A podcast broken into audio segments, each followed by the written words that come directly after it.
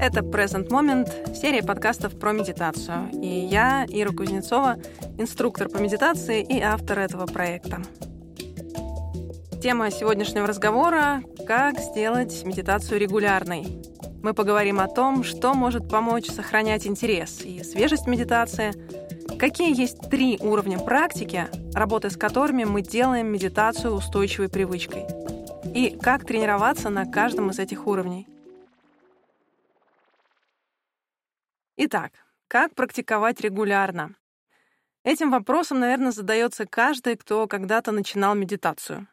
Ведь вначале, когда мы только узнали о медитации и обучились технике, мы преисполнены вдохновения. Мы купили подушку для медитации, прошли курс и даже, возможно, съездили на випассану. Мы отлично понимаем ценность практики и уже успели на собственном опыте почувствовать ее результаты. Однако в какой-то момент мы осознаем, что не садились на подушку уже несколько недель и не можем понять, почему это произошло. Вроде и время есть, и понимание ценности, но подушка по-прежнему одинока. Нам кажется, что с нами что-то не так, что мы недостаточно дисциплинированы, мы начинаем себя винить, еще больше теряем радость и вдохновение.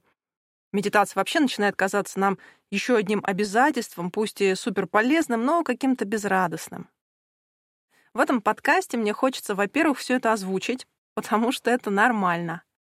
С такими проблемами сталкиваются все, ну или почти все, кто когда-то начинал практиковать. И, во-вторых, мне хочется поделиться с вами тем, что мне помогает на этом пути, чему меня когда-то обучили мастера, и что вы сами сможете использовать и проверять на себе. Лично мне было сложно вначале выстроить свою регулярную практику. Я вдохновлялась идеей практики, посещала учения — и на этом вдохновении могла несколько месяцев практиковать регулярно. Однако потом мне становилось скучно, или я уставала, или увлекалась каким-то рабочим проектом, и для медитации не оставалось времени. Или решала, что мне нужно отдохнуть, и отдых превращался в длительный перерыв. Однако потом практика неминуемо возвращалась в мою жизнь, когда я сталкивалась со сложными обстоятельствами, потому что лучшего лекарства от душевной боли и запутанности у меня никогда не было и нет.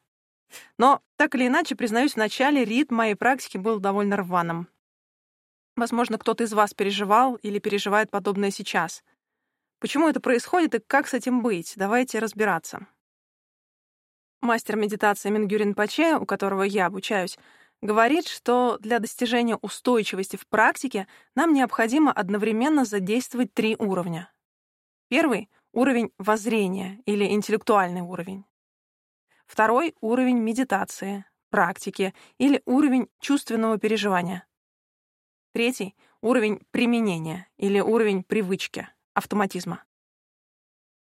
Менгюрин Паче говорит, что истинная трансформация ума происходит, когда эти три уровня работают вместе, как шестеренки. Поэтому важно понимать, что для развития устойчивой практики необходимо тренироваться на всех трех уровнях одновременно, а не только на одном уровне медитации. И мне кажется, это ключевой момент, который мы можем упускать. Теперь давайте поговорим подробнее о каждом уровне и о том, как же в них тренироваться. Первый — это уровень воззрения. Воззрение — это то, что мы знаем о практике. Для чего она нужна, какой смысл, польза, какие возможны результаты, какие есть техники медитации. Благодаря воззрению у нас появляется любопытство и вдохновение заниматься. Это то, почему мы изначально захотели попробовать медитацию. Почему мы вообще изначально сели на подушку. Воззрение дает нам смысл. А смысл заменяет волю. В противном случае, если мы до конца не понимаем, зачем нам это, нам надо будет приложить больше усилий, чтобы заниматься практикой. А воля — ресурс ограниченный, мы долго не протянем на одной воле. Мы тренируемся в воззрении, когда читаем книги мастеров, посещаем учения, когда общаемся с теми, кто разделяет наш интерес к практике. Это очень важно. Нам нужно вдохновение, нам нужны инсайты, нам нужно движение. Без него не будет продолжения. Уделите этому время. Подумайте, где вы могли бы черпать вдохновение. Узнайте о книгах, которые вам было бы полезно почитать. Спросите рекомендации. Купите их. Купите несколько. Не надо думать о том, есть ли у вас сейчас время их прочесть. Пусть они будут у вас на полке. Тогда в тот момент, когда вам захочется что-то почитать, у вас не будет препятствий. Вам не надо никуда идти, не надо заказывать, не надо ждать. Вы протянете руку, возьмете с книжной полки и начнете читать. Посещайте учения. Если есть возможность встретиться с учителем, идите и встречайтесь. Встречайтесь лично. Смотрите на учителей, будьте рядом с мастерами. Это очень важно. Когда мы видим больших мастеров медитации, мы невербально получаем от них все самые большие учения. Мы видим, как они себя ведут, как говорят, слышим, как звучит их голос, как они смотрят на вас, как двигаются в пространстве. Это очень большие учения сами по себе и очень вдохновляющие. Нет возможности личной встречи, слушайте онлайн. Учений сейчас очень много. Опять же, попросите рекомендации товарищей, подпишитесь на события основных центров, на их YouTube-каналы. Современный мир дает нам бесконечные возможности, которые нужно ценить. Раньше этого не было. Раньше за учениями нужно было пересекать Гималаи и искать учителей, просить их даровать вам учения. Сейчас учителя буквально дают вам учения в вашей собственной квартире. Цените, пока есть такая возможность, и пользуйтесь ей. Еще одним способом тренировки воззрения является общение с теми, кто так же, как и вы, заинтересован в практике. Найдите центр, сообщество, где проходят регулярные встречи, куда можно прийти и задать вопрос, послушать других, поделиться своим опытом. Нам важно делиться с другими людьми. Нам важно чувствовать, что мы не одни. На этом пути особенно. Путь медитации — это путь глубокой личной трансформации. Это работа с собой, она огромная, увлекательная, но при этом самая непростая, требующая сил и смелости. Когда мы говорим о практике с другими, случаются две важные вещи. Во-первых, мы вносим больше ясности в свою практику, мы проговариваем свой опыт, привносим в него больше осознанности. Во-вторых, мы слушаем других и понимаем, что другие тоже сталкиваются с трудностями, что мы не одни на этом пути, что у людей бывают схожие переживания. Ощущение, что мы не одни, дает нам силы и уверенности. Мы готовы идти дальше. Уделите этому внимание и время. Найдите среду, которая будет вас поддерживать и развивать ваш интерес, которой практика будет взрослеть и давать плоды вам и всем, кто с вами связан. Частая ошибка, которую многие совершают, которую я не раз делала, это попытка увлечь практикой наше ближайшее окружение. Ведь как только мы начинаем заниматься медитацией, чувствуем ее результаты, мы сразу хотим поделиться этим с самыми близкими.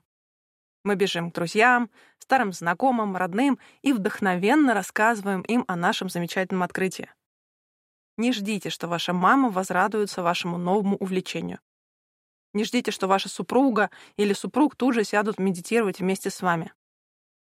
Скорее всего, вы встретите вопросы, сомнения, а может даже едкие замечания и обесценивания. А получить такой отклик от самых значимых людей бывает болезненно. Это снижает нашу мотивацию, сеет сомнения. Ваша практика сейчас — это младенец. Взращивайте ее, оберегайте — создавайте поддерживающую среду, обеспечивайте безопасность и комфорт. Оставьте практику глубоко личной, пусть она будет вашей. Близкие люди не обязаны разделять ваш интерес на этом этапе.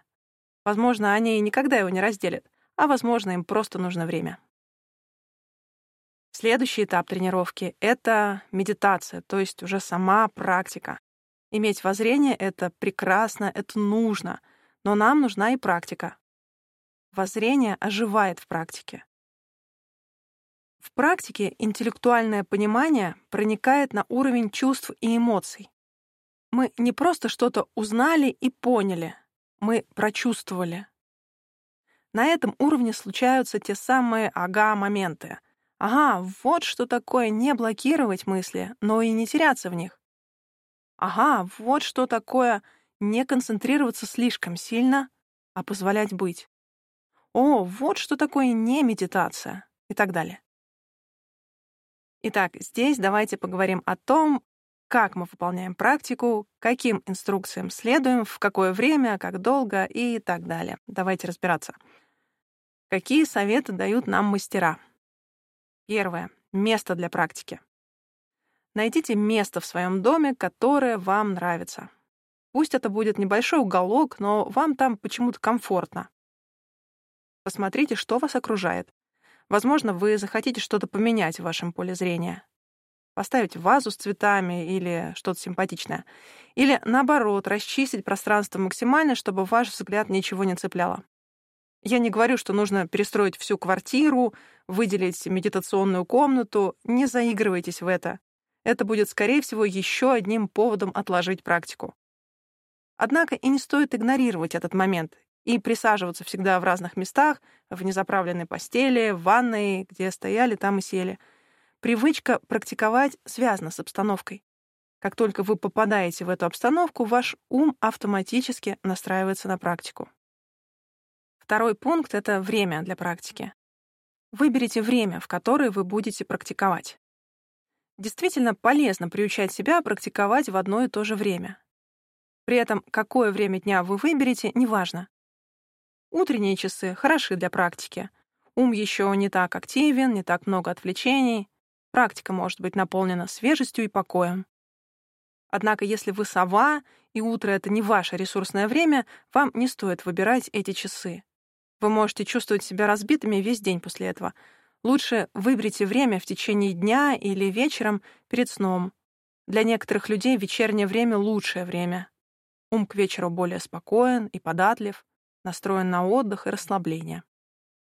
Основное наставление здесь — выберите самое подходящее время в зависимости от своего распорядка дня и биологических особенностей. Третий пункт — это поза для медитации. Традиционно мы выполняем медитацию сидя. Мне часто задают вопросы, а можно ли выполнять практику лежа, стоя и так далее. Строго говоря, в традиционных текстах описывается четыре вида позы — сидя, лежа, стоя и при ходьбе. Однако поза сидя лучше всего подходит в начале. Когда мы сидим с прямой спиной, расслабленно, но при этом вертикально и устойчиво, мы создаем нужный настрой для нашего ума. Ум тоже расслабленный, но при этом присутствующий. Для выполнения формальной практики обустройте себе хорошее сиденье. Это может быть стул или подушка и коврик для медитации. Если вы сидите на стуле, постарайтесь не опираться на спинку, а сесть на краю сиденья с выпрямленной спиной. Важное современное дополнение к позе — оставьте телефон за пределами вашей медитации. Конечно, если вы пользуетесь приложением для подсчета сессий, вы можете взять его с собой, но при этом поставьте на авиарежим. Но по моему личному опыту лучше вообще не иметь его рядом. Телефон жестко ассоциируется с нашей привычкой проверять сообщения, отвлекаться в соцсети. Если он в поле зрения, вы можете не заметить, как будете проверять WhatsApp, прямо сидя на подушке. Следующий пункт — это продолжительность. Здесь основное наставление — практикуйте чуть меньше, чем вам кажется вам комфортно. Например, кажется, что можете посвятить медитации 10 минут в день, посвятите 5 для начала но делайте это каждый день. Не думайте о результате. Достаточно этого или нет, меняется ли что-то в вашем мозге или нет. Вы уже делаете огромную работу, создаете новую полезную привычку, меняете фактически свой образ жизни. Это только кажется, что здесь такого, 10-15 минут в день практики. Но, по сути, вам надо взять где-то эти 10-15 минут, и для этого вам надо перестроить весь свой день. Регулярность и последовательность здесь важнее продолжительности. Почему так? Потому что сейчас важнее выстроить весь поддерживающий процесс вашей практики. Инвестируйте свои силы, энергию, вдохновение в создание процесса. Работа только над продолжительностью сессии — верный способ надорваться. Посвятите 20-30 дней выстраиванию всего процесса практики, а не только продолжительности одной сессии. Поверьте, это правда не так важно, 5 или 10 минут в день, но каждый день в течение месяца даст вам ощутимо больше результата, чем раз в неделю по часу. В этом нет никакого смысла. Поймите, то, как мы выстраиваем практику, само по себе является практикой. Не только длина формальной практики, но все остальное, чем мы ее окружаем, как мы привносим ее в жизнь, в наш ум, в наше общение. Это самое важное. И не надо слишком сильно обращать внимание на опыт вашей практики. Часто бывает, что когда мы начинаем заниматься, первая неделя идет прекрасно. Мы чувствуем вдохновение, желание продолжать. Вторая неделя самая сложная. Появляется усталость и скука. На третьей неделе начинает потихоньку работать сила привычки, и практика выравнивается. Через три месяца обычно практика очень устойчивая. Зачетка начинает работать на вас. Хорошо, идем дальше. Третий элемент — это применение. В той традиции, в которой обучаюсь я, на применении делается очень мощный акцент. Занимаясь практикой формально, на подушке для медитации, в течение какого-то времени, каждый день, мы формируем новый навык — быть в присутствии, быть с собой, вне зависимости от того, в каком состоянии наш ум сейчас. Этот навык бесконечно полезен нам в жизни, поэтому важно не забывать его на подушке для медитации, а нести его в нашу обычную жизнь.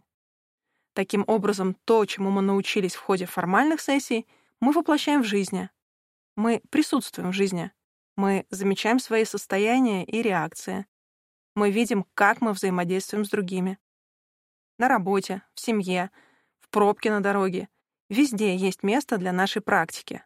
Мы тренируемся постоянно. Так практика начинает давать свои превосходные плоды. Здесь наступает магия и рождается следующий виток вдохновения для продолжения нашего пути. Теперь как же мы привносим практику в жизнь? Здесь есть тоже свои советы.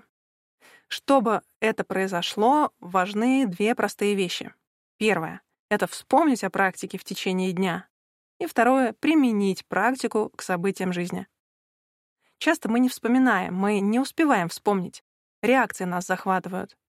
Поэтому применение — это тоже тренировка. Есть множество способов тренироваться в повседневной жизни. Я расскажу здесь о трех. Первый способ — это создание напоминаний. Буквально. Пишем себе записки и вешаем на холодильник, компьютер и другие видные места. Записки типа «звук» или «дыхание».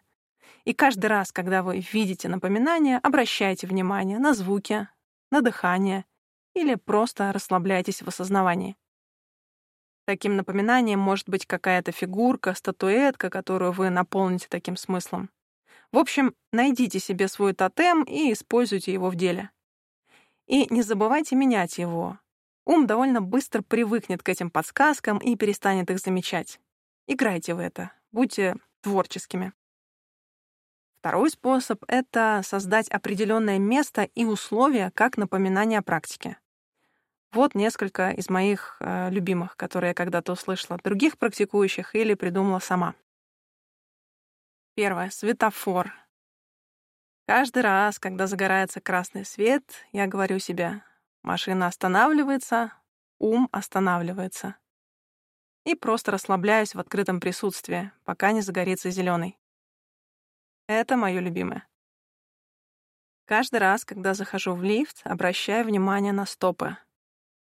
Просто осознаю ощущения в стопах, и пока едет лифт, ум и стопы вместе.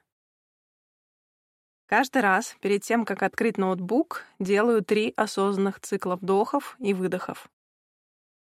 Каждый раз, когда иду от метро к офису и обратно, обращаю внимание на движение своего тела, на то, как стопы отталкиваются от земли. Каждый раз перед тем, как завести машину, переношу внимание в тело и чувствую его вес. В общем, вы можете здесь быть креативными. Подумайте о повторяющихся ситуациях, которые есть в вашей жизни, и используйте их. Третий способ — прикрепить новую привычку к уже существующей. Мингюрин Паче сравнивает существующую привычку со скоростным поездом, который летит с огромной скоростью. Остановить этот поезд невозможно но можно запрыгнуть в него, и он понесет тебя со своей скоростью в нужном тебе направлении. Как это работает? Например, вы любите кофе. Отлично. Пусть каждая чашка кофе будет выпита в полном присутствии, в полной осознанности.